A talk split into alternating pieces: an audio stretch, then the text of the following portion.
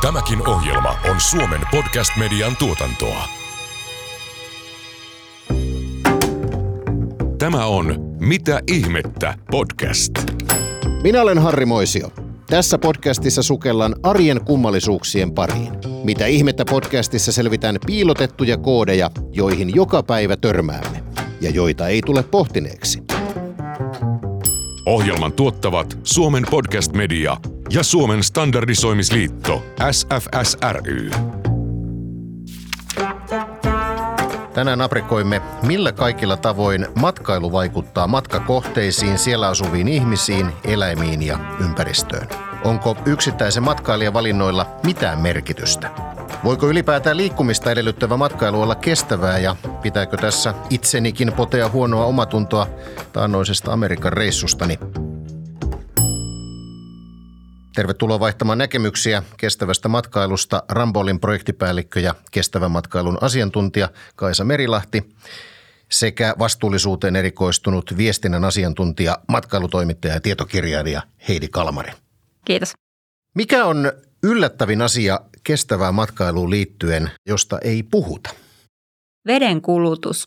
Tämä tuli mieleen vastikään, kun luin Espanjaan liittyvästä kuivuudesta esiin. Sitten alkoi, alkoi tulla näitä viestejä, että matkailijoita vähän turhautti, kun hotellissa ei voinutkaan kuluttaa vettä enää entiseen malliin. Ja tämä on ollut jo vuosikausia semmoinen pitkä asia, että turistit kuluttaa tosi paljon vettä ja se on yleensä voi olla se niin kuin kuivan kohdemaan kustannuksella.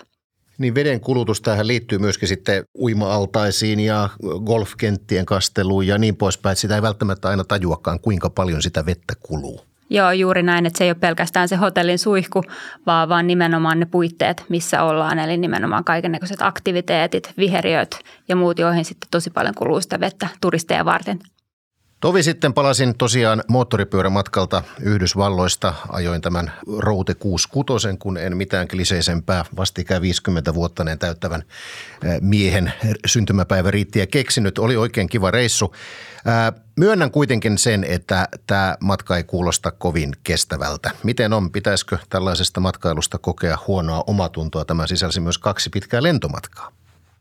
No se oli varmaan, varmaan sellainen unelmien täyttymys. No olihan se sitä. Eli se kannalta varmasti sellaiset, joskus on paikallaan sellaiset suuret elämykset ja niiden, niiden toteuttaminen, mutta ehkä ei ole tarpeen sitten ensi vuonna tehdä samanlaista reissua. Sitten voi harkita jotain lähimatkaa mahdollisesti. Huomaan, että saan synnin päästön. Heidi, sinä olet tehnyt pitkän uran matkailujournalismin parissa. Mikä matkailussa urasi aikana eniten muuttunut? No varmaan kaksikin asiaa tavallaan on muuttunut paljonkin ja ehkä positiiviseen ja negatiiviseen suuntaan, että niin kuin tänä aikana nimenomaan puhe ja tietoisuus kestävän matkailu, kestävästä matkailusta ja sen tarpeellisuudesta on, on totta kai niin kuin levinnyt hyvinkin laajalti ja, ja siihen, siihen on havahduttu, mutta samaan aikaan matkailu on koko ajan, kestämätönkin matkailu on koko ajan lisääntynyt. Eli tavallaan nämä kaksi trendiä on mennyt aika rinnakkain vaikka tietoisuus on lisääntynyt, niin Juuri näin. kestämätönkin matkailu lisääntyy. Kyllä, ja se tavallaan johtuu siitä, että yhä enemmän, jos otetaan ihan globaalisti, niin ennen kaikkea johtuu siitä, että yhä enemmän ja enemmän tulee ihmisiä matkailun pariin. Eli samaan aikaan, kun me länsimaissa ollaan matkustettu paljon, me ollaan tietysti jo jonkun verran matkustettu, me ollaan havahduttu, ehkä muutettu meidän tapojamme kestävimmiksi, mutta samaan aikaan on, on tapahtunut vaurastumista, on, on havattu yhteyksiä ja muuta, ja, ja esimerkiksi Aasian puolelta yhä enemmän ihmiset vasta aloittelevat matkailua, mikä, mikä väkisinkin lisää sitä matkailun määrää. Niin onko se vähän niin, että kun yhteiskunnat keskiluokkaistuu, niin tämä lisää automaattisesti jollain tavalla myös tarvetta matkailla? Tarvetta ja halua nimenomaan. Että totta kai, että sitten sehän on, niin kuin itsekin varmasti nautit siellä reissullasi kovasti, niin, niin siihen halutaan päästä osaksi ja totta kai sitä markkinoidaan ja sitä tarjotaan. Ja, ja yhä enemmän se tuo myös todella paljon elinkeinoa hyvin monille ihmisille, että sekin tavallaan ruokkii tätä matkailun kasvua koko ajan. Minkälaisia ovat matkailun yleiset trendit nyt koronapandemian jälkeen?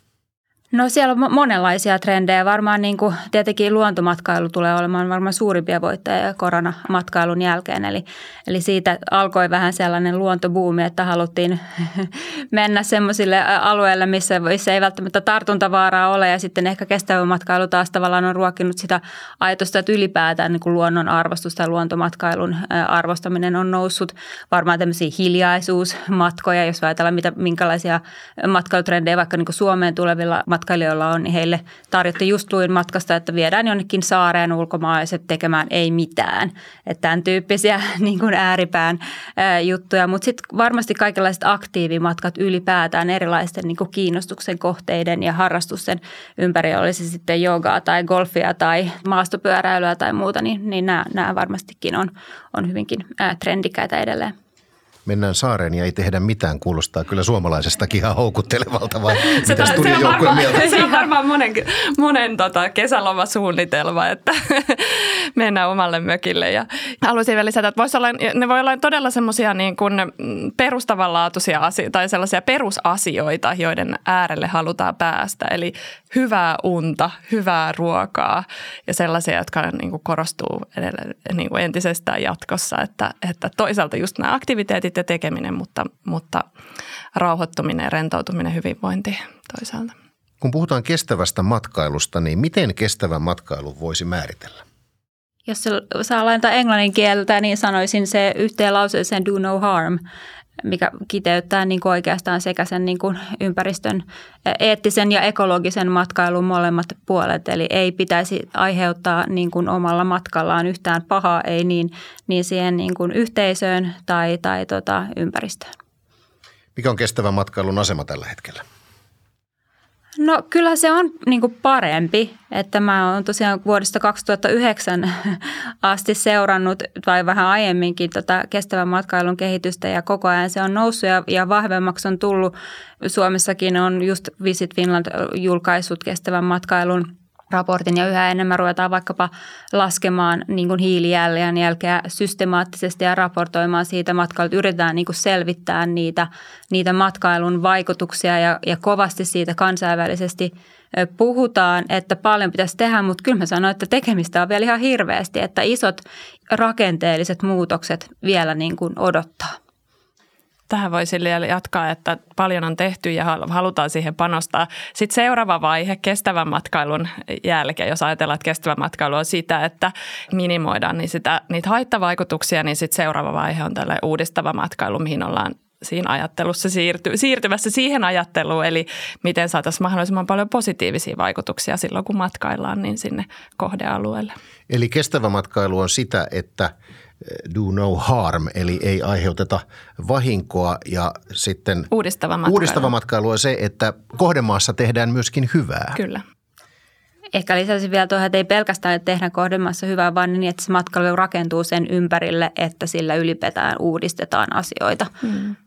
Kyllä. Ja samalla matkailija itse uudistuu myös, että saa oppia jotain uutta ja, yeah. ja jotain uusia ajatuksia. Ehkä jotain sitten sieltä matkalta kotiin vietävää myös, että se vaikka, vaikka se oma käyttäytyminen siellä arjessa sitten muuttuu kestävämpään, vastuullisempaan suuntaan. Puhe kestävästä matkailusta keskittyy hyvin paljon nimenomaan lentämisen haittoihin. Lentoliikenne on jo palannut pandemia edeltävälle tasolle ja esimerkiksi Helsingin Sanomat kertoi kesäkuun alkupuolella, että – Lentokoneella matkustaminen näyttää kipuavan tänä vuonna ennätyssuosioon. Onko todella niin, että lentomatkustaminen on matkailussa se pääpahis? No mä sanoisin aika arvottomasti, että kyllä on. Se johtuu ihan puhtaasti siitä, että ne ilmastovaikutukset on niin merkittävät.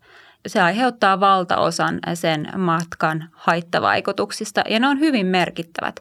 Eli pitää tehdä aika pitkä matka ja aika niin kuin paljon siellä perillä. En tiedä, onko se edes mahdollista, että sä tavallaan pystyisit sen matkan aikana kuittaamaan sen lentomatkan niin kuin haittavaikutukset. Ja tämä on tosi iso ongelma. Ja, ja sen takia niin kuin tavallaan, vaikka tehdään uudistavaa matkailua ja muuta, niin, niin me ei saada millään matkailusta kestävää, ellei mistä lentämistä vähennetä tai rajoiteta merkittävästi. Kuulin erityisesti just yhden tutkijan toteamuksen, että, että todennäköistä on vasta, että niin kuin vuosisadan loppupuolessa meillä alkaisi olla sellaiset lentokoneet käytössä, jotka oikeasti olisivat kestäviä. Ja siinä on jo menty 50 vuotta yli näistä niin kuin tavallaan hiilineutraaliustavoitteista, eli se ei ole niin kuin realismia. Niin nyt ei kyllä näytä siltä, että niin kuin sähkölentäminen tulisi tätä ratkaisemaan tai vety, vetypolttoaineena tai uusiutuvat polttoaineet, että ne ei tule niin kuin ole tarpeeksi tehokkaita ratkaisuja tämän ongelman taklaamiseen. Eli voidaanko ajatella näin pessimistisesti, että meidän sukupolvemme ei tule näkemään tätä, että sähkölentokoneet lentävät? Ei ainakaan semmoisessa mittakaavassa, että se matkailulle olisi. Ne tulee olla jotain hyvin yksittäisiä kokeiluita. Se voi olla joku pikkupaikallinen lento jossain, hmm. mutta ei missään määrin niin kuin mitään turisteja niillä vielä kuljeteta. Ei tässä, tässä mittakaavassa tosiaan. Eli sähköllä kulkevat laajarunkoiset koneet, joissa on satoja matkustajia matkaamassa vaikkapa mannerten välillä, niin se ei tule toteutumaan vielä. Ei, ei, ei ole näköpiirissä. Mitä vaihtoehtoja lentämiselle sitten on? Suomesta ei niin vain siirrytä esimerkiksi junalla maasta toiseen. Onko yksittäisen matkailijan matkustusmuodolla väliä vai voiko kestävää matkailua toteuttaa muillakin tavoin kuin välttämällä lentämistä? No ehkä vähän jatkaa tuota äskeistä kommenttia, niin ei tavallaan voi, että kyllä se niin kuin lentämisen minimointi, jos oikeasti haluat omaa matkailutapoja muuttaa kestävämmiksi, niin siinä on oikeasti merkitystä, niin siis merkittävä vähentäminen on tärkeää. Se ei tietenkään tarkoita sitä, etteikö koskaan saisi lentää tai muuta, vaan nimenomaan harkita hyvin, hyvin tarkkaan niitä, mutta ei tavallaan semmoista synninpäästöä tule, etteikö niin kuin sitä voisi ohittaa, millään ei pystytä kompensoimaan näitä asioita. Et ehkä mä niin kuin ennemmin tavallaan vielä haastaisin sitä, että se matkailun asema jokaisen meidän arjessa niin ei voi olla näin – suuressa mittakaavassa. Eli esimerkiksi ajatellaan, että loma on yhtä kuin matka, vaan sen tyyppinen ajatusmallin muutos, että ne on niin kuin harvinaista herkkoa ja ne mietitään tarkoin, mutta matkailu pitää, tai se sisältö matkailun pitää löytää myös muista asioista ja sitten tavallaan kiinnittää sitä kautta huomioon, että minne mennään. Onko lentämiselle vaihtoehtoja? Kysytään nyt tässä vielä Kaisaltakin. No kotimaan matkailu on tietysti hyvä vaihtoehto. Aikaisemmin on aina suosittanut Pietaria, nyt se on pois kartalta junamatkailukohteena. Se on todella harmillista, että meillä nyt junayhteydet on rajalliset. Toki nyt kovasti on toiveessa, että pohjoisen kauttakin ne päästäisiin jatkossa Ruotsin kautta junalla sit. Ja näitä hankkeita on tulevaisuudessa, mutta Kotimaan matkailu on hyvä vaihtoehto tosiaan. Ja maata pitkin matkailu kyllä muuallekin Eurooppaan. Meiltä vaan ensin pitää mennä laivalla, mikä ei sekään ole varsinaisesti ekoteko itsessään. Että itse asiassa sitä usein ajatellaan, että, että se on niin kuin, kuin maata pitkin matkailua se, se risteily ja, ja todellisuudessa niin päästöt on risteilymatkailustakin kyllä aika, aika kovat. Että me ollaan täällä vähän niin kuin saaressa, saaressa kyllä. Niin oli justiin kysymässä, kun vientiteollisuus aina sanoo, että Suomi on saari, niin tämä liittyy myöskin kyllä. matkailuun, että näin, näin, se, näin se tässä mielessä ikävä kyllä taitaa olla. Mm. Näin se on ja, ja tietenkin valitettavaa on nyt sitten tämän niin kuin Venäjän, Venäjän hyökkäyssodan myötä niin tämä niin kuin itäyhteys, jota aiemmin ehkä ajattelin, ajateltiin vähän semmoisena positiivisena mahdollisuutena tämän niin kuin maata pitkin matkailun kanssa, niin nyt se valitettavasti on niin kuin romuttunut ehkä se, se ideaali siitä, mutta sitten tietenkin jos pääsee sen Lahden yli jotenkin, niin sille haluan nostaa, että tosi positiivista kehitystä on ollut näissä esimerkiksi yöjunissa ää, Euroopassa, että niin kuin junaliikennettä on kehitetty eteenpäin ja myös viety elämyksellisen terveellisempään suuntaan. Eli tavallaan toivottavasti myös palvelut sen suhteen paranee ja yhteydet paranee, niin se houkuttelisi ja, ja se johtaa tavallaan siihen, että se matka on se matka, niin kuin myös osa, osa sitä elämystä. Se on nyt jo, se on totta, että olisi niin hyvä nähdä se esimerkiksi junalla matkustaminen lasten kanssa vaikka niin kuin todella siis hyvä vaihtoehto, että siellä on niin kuin ravintolavaunut ja tekemistä ja leikkialueet ja kaikki tällaiset, että, että siinä on paljon positiivista, että se juna on jo niin kuin osa sitä matkaa. Eli vähän niin kuin moni purjehtija sanoo, että kun purjeveneeseen astuu, niin silloin mm. on jo perillä. Kyllä. Niin, niin tässä on askel vähän siihen suuntaan, kun puhutaan junamatkailusta. No, no on ehdottomasti, että kyllä se pitää, se on pakko vähän niin kuin ottaakin sillä tavalla. Se vie sen verran paljon aikaa ja valitettavasti kustannuksiltaankin se on kalliimpaa. Eli tavallaan mm. siitä pitää innostua siitä junamatkailusta mm. itse niin kuin liikkumismuotona, koska se oikeasti on sitten vahvasta elämystä. Että bongasin kyllä ihan kivoja juttuja. Esimerkiksi Englannissa on, on vaikka sellaisiakin junia, missä on vaikka parisängyt ja muuta. Mm tavallaan miedään vaikka semmoisen niin hotellisuuntaan, niin on aika hauskaa. Että ne, tai että voi olla joku jatsteemainen juna, että siellä on myös niin tapahtumia tai muuta vastaavaa. Että kyllähän se sitten taas muuttaa aika paljonkin matkailua. Ja VR onneksi kanssa on panostanut näihin, näihin ja tulossa jatkossa paremmat vaikka kuljetusmahdollisuudet pyörille ja on tulossa näitä Valitettavasti on panostanut myös kalliisiin hintoihin, niin, mutta tämä niin, sivukommenttina. Mutta jatsteemainen juna kuulostaa kyllä kuulostaa erinomaiselta, kyllä, että voisi maksaa kyllä. vähän enemmänkin siitä. Kyllä, kyllä. kyllä. Lentämisen lisäksi matkailu on tosiaan paljon muutakin. Matkailu vaikuttaa matkakohteisiin, niissä asuviin ja työskenteleviin ihmisiin, eläimiin ja ympäristöön. Miten kestävä matkailu nyt sitten eroaa tavallisesta matkailusta? Se eroaa sillä, että sä todella huomioit sen matkan vaikutukset siihen yhteisöön tai siihen paikkaan, mihin mennään. Sä et mene vain kuluttamaan niitä resursseja eh, siellä matkakohteessa ja, ja matkalle pääsemisessä, vaan huomioit tavallaan sekä niin kuin ihmisten toimeentulon ja luonnon ja, ja tämän tyyppiset asiat. Heidi, olet kirjoittanut vastuullisen matkailijan käsikirjan yhdessä Kati Kelolan kanssa. Mikä on kirjan tärkein sanoma? Keskeistä on ollut, että älä jätä matkustamatta, mutta tee se vain kestävästi. Eli, eli totta kai ajatus on se, että kannustetaan silti matkailun. Matkailussa on hirveästi niin kuin hyviä puolia. Se avartaa meidän maailmaa. Me pystytään tekemään sillä paljon hyvää. Me pystytään työllistämään ihmisiä. Me voidaan myös esimerkiksi ottaa se työkaluna käyttöön niin kuin ennallistamaan luonto, luontoympäristöjä tai muuta vastaavaa. Eli ja me tarvitaan sellaisia irtiottoja arjesta, me tarvitaan sitä hyvinvointia ja iloa ja inspiraatioita, mutta pitää vaan miettiä tarkasti, että millä tavalla se menee, että se ei jää miinuksen puolelle. Mitä Kaisa sinun mielestäsi matkailija voi tehdä matkustaakseen kestävästi? No se on se tärkein on varmasti se kulkuvälineen valinta, millä matkustaa. Ja perusnyrkkisääntö on, että mitä lähempänä olet matkalla, niin sitä kestävämpää se yleensä on. Ja toki jos tekee lihasvoimin sitten niitä aktiviteetteja, eli pyöräilee, meloo, vaeltaa, niin yleensä silloin ollaan, ollaan aika kestävällä pohjalla. Joo, lisääntö on hyvä. Että mitä, mitä, jos tulee moottorin ääniä, niin sillä aina yleensä niin kuin vähän kulutus, kulutustakin menee, että toiset toinen vastakohta tähän. Taas tunnen piston sydämessä. miten oma matkansa ympäristövaikutukset voi selvittää ja miten tietoinen näistä vaikutuksista tulisi olla? No hiilijalanjälki on helppo laskea. Laskureita on paljon netissä käytettävissä että, ja se on toki hyvä mittari itselle. Antaa su, niin kuin osviittaa kyllä siitä niistä omista, omista vaikutuksista. Ja kyllä sitä kannattaa mun mielestä miettiä, että olla tietoinen siitä omasta vaikutuksesta. Selkeä seuraavaksi tärkein valinta on se majoituspaikan valinta esimerkiksi, että, että tietenkin hotelleita aina haluan kehua, koska ne on tehneet ihan hirveän hyvää työtä, että monet kotitaloudet voisi kyllä hotelleista ottaa, ottaa ehdottomasti oppia. Ollaan erittäin energiatehokkaita, ollaan huolellisia ruokahävikin kanssa, ollaan veden kulutuksesta todella tarkkoja. Eli valitsemalla semmoisen hyvän ja ekologisen kestävä ö, hotellin, esimerkiksi Joutsen merkityn hotellin, jossa oikeasti on huolehdittu näistä asioista tosi paljon. Ja sitten totta kai niin kuin ylipäätään miettiä, sille monesti sanon, että järki kädessä, että samalla niin kuin hyvällä tyylillä kuin toimisi kotimaassa, että ei lähde roskaamaan, ei jätetä aivoja narikkaan, kun lähdetään reissuun, niin monta asiaa tekee jo aika paljon kestävämmin. Olen ilokseni huomannut, että hyvin monessa hotellissa, missä itse olen ollut käytännössä oikeastaan kaikissa, niin on tämä pyyheliina aina, aina huomioidaan, että muista, että voit käyttää tätä kahteenkin otteeseen nyt ainakin. Siitä kiitos kaikille hotelleille, missä olen ollut. Mikä alan yritysten vastuu kestävän matkailun edistämisessä sitten on? Yrityksellä on suuri vastuu, vastuu sen oman toimialan alan kehittämisestä. Matkailijathan sitä aina loppukädessä niin tekee sen valinnan, sen ostopäätöksen ja toki yritykset sitä aina myy sitä, mitä, mitä asiakkaat haluaa, mutta, mutta yritysten rooli on erityisesti niin tehdä ne kestävät valinnat niin kiinnostaviksi ja houkutteleviksi ja helpoiksi ja mahdollistaa se asiakkaalle, että niitä valintoja voi tehdä. Se on tärkein yritysten rooli. Eli tässä on vähän tämmöinen markkinoinnillinenkin ongelma, voisi ajatella, että on olemassa tarjolla vaihtoehtoja, mutta millä tavalla ne tuodaan kuluttajalle esiin?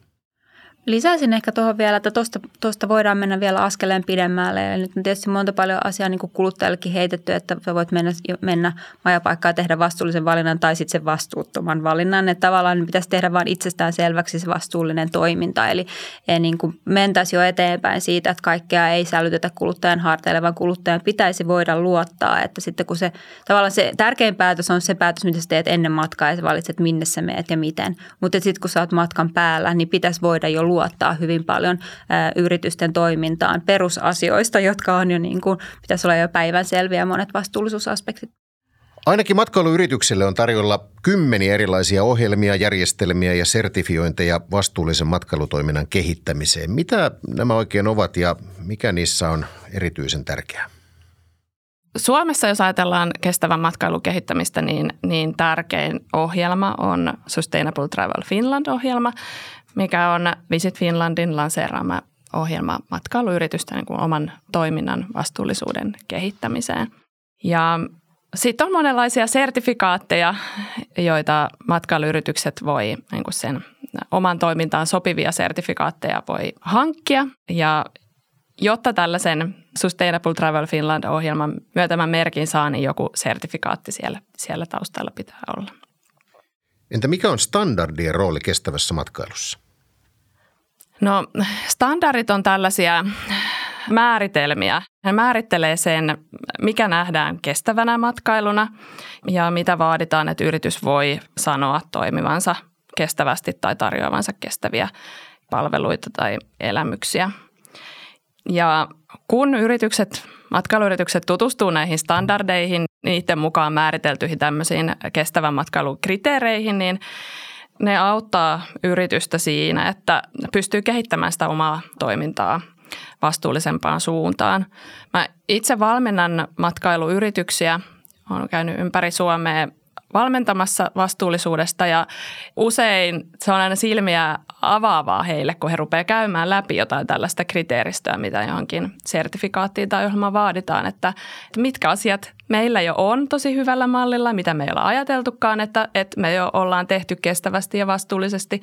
Ja sitten toisaalta nämä standardit ja kriteeristöt sitten myös paljastaa sitä, että tätä asiaa me ei olla vielä niin kuin osattu ajatella tai tätä ei me olla huomioitu ja tässä meillä olisi erityisesti petrattavaa taas tavallisen matkailijan näkökulmasta nämä standardithan nimenomaan sitä tekee asioista vertailukelpoisia, eli on sitten kuluttajille semmoisena ohjenuorana, että pystyy luottamaan tiettyyn tasoon tai, tai ymmärtämään, että pystyy vertailemaan vaikkapa hotelleja keskenään ja jos ne pystyy tunnistamaan näitä.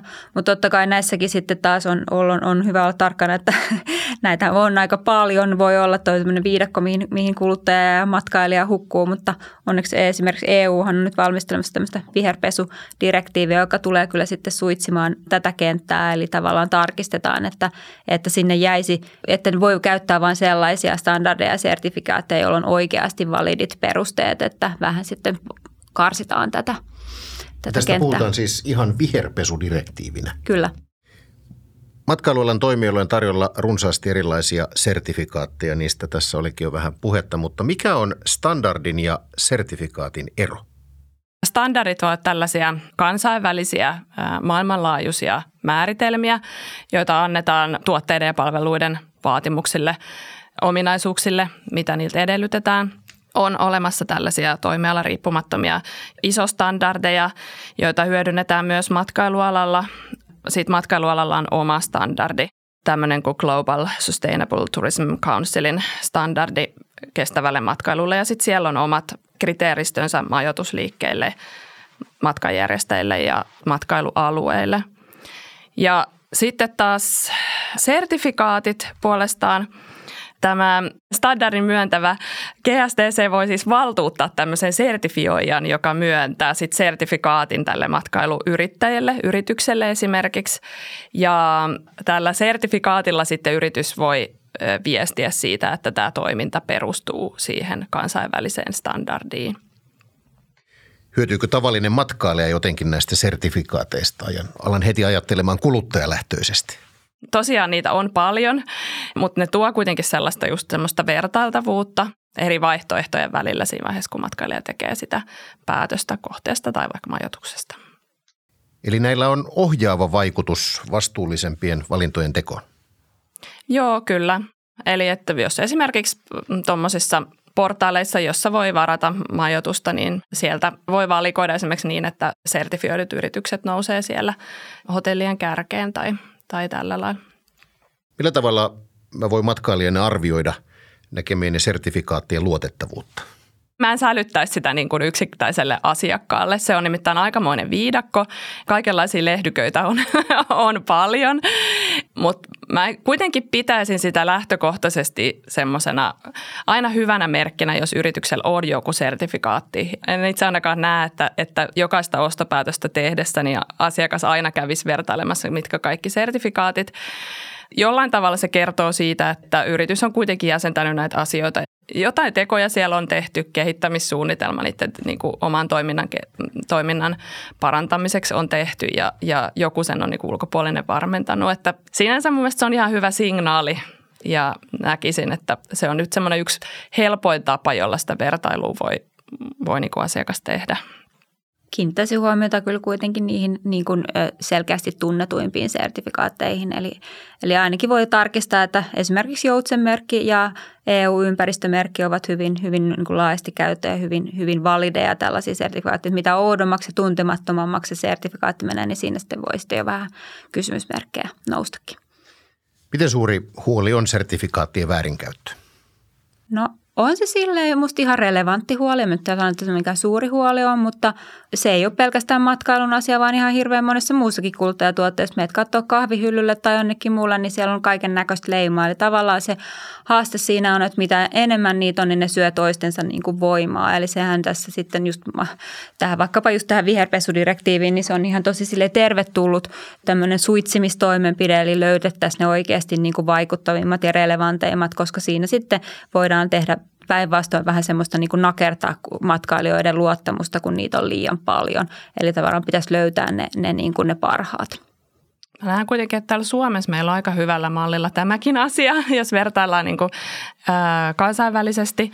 Että tämä mm, Visit Finlandin ohjelma Sustainable Travel Finland on sillä lailla, se on yrityksille semmoinen niin oppimispolku, tosi vaikuttava sen takia, että siellä on se sertifikaatti osana sitä oppimis, oppimispolkua. Jotta tämän ohjelman, ohjelman merkin saa, niin siellä, siellä on valittu 20 erilaista sertifikaattia, joista yritys voi sen niin kuin itselleen parhaimman soveltuvan valita. Et sit siellä on, jos on saanut tämmöisen Sustainable Travel Finland-merkin, Visit Finlandin myöntämänä, niin siellä on tehty se ensin se sertifikaatti, sen on joku ulkopuolinen tarkistanut ja varmentanut ja sitten sen jälkeen se on vielä niin kuin se hyväksytty se merkki vielä Visit Finlandin toimesta. Että näkisin, että tämä on kyllä tosi vaikuttava ja sillä lailla luotettava Suomessa tämä ohjelma ja niin kuin semmoinen kansainvälisestikin vertailtuna, niin ollaan edelläkävijöitä tässä, miten hyvin meillä, meillä jo matkailun kestävyyttä arvioidaan. Pandemia lisäsi tietoisuuttamme matkailun haitallisista vaikutuksista. Esimerkiksi monet liiallisen matkailun haitoista kärsineet kohteet katsovat nyt matkailua uusin silmin.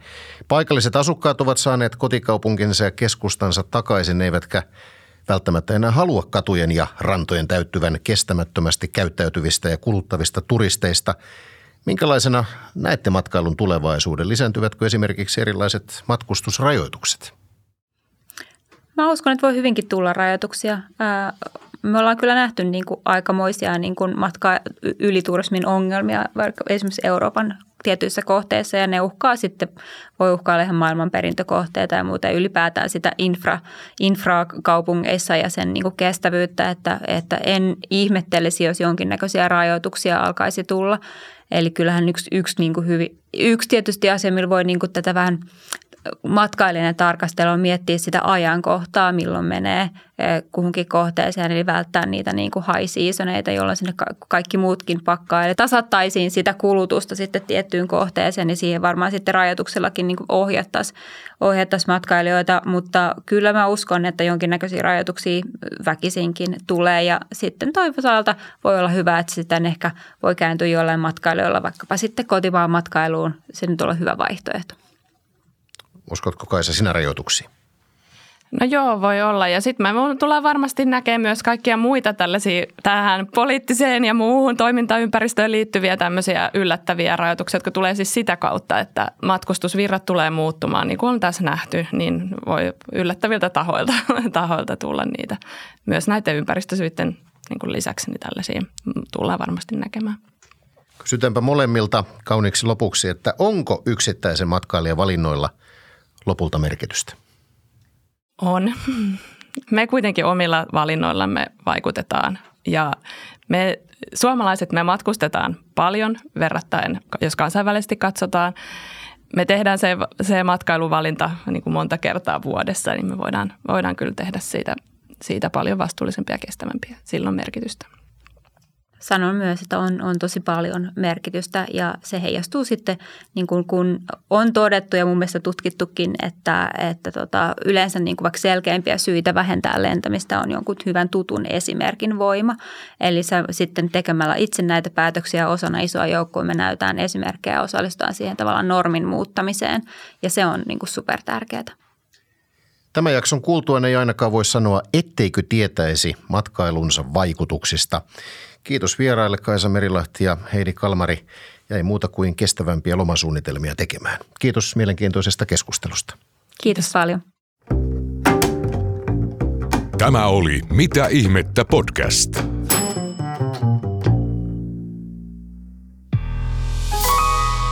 Tämän ohjelman tuotti Suomen Podcast Media. Jos pidit tästä ohjelmasta, muista seurata Spotifyssa tai arvostele ohjelma Apple Podcastissa, niin muutkin löytävät ohjelman pariin.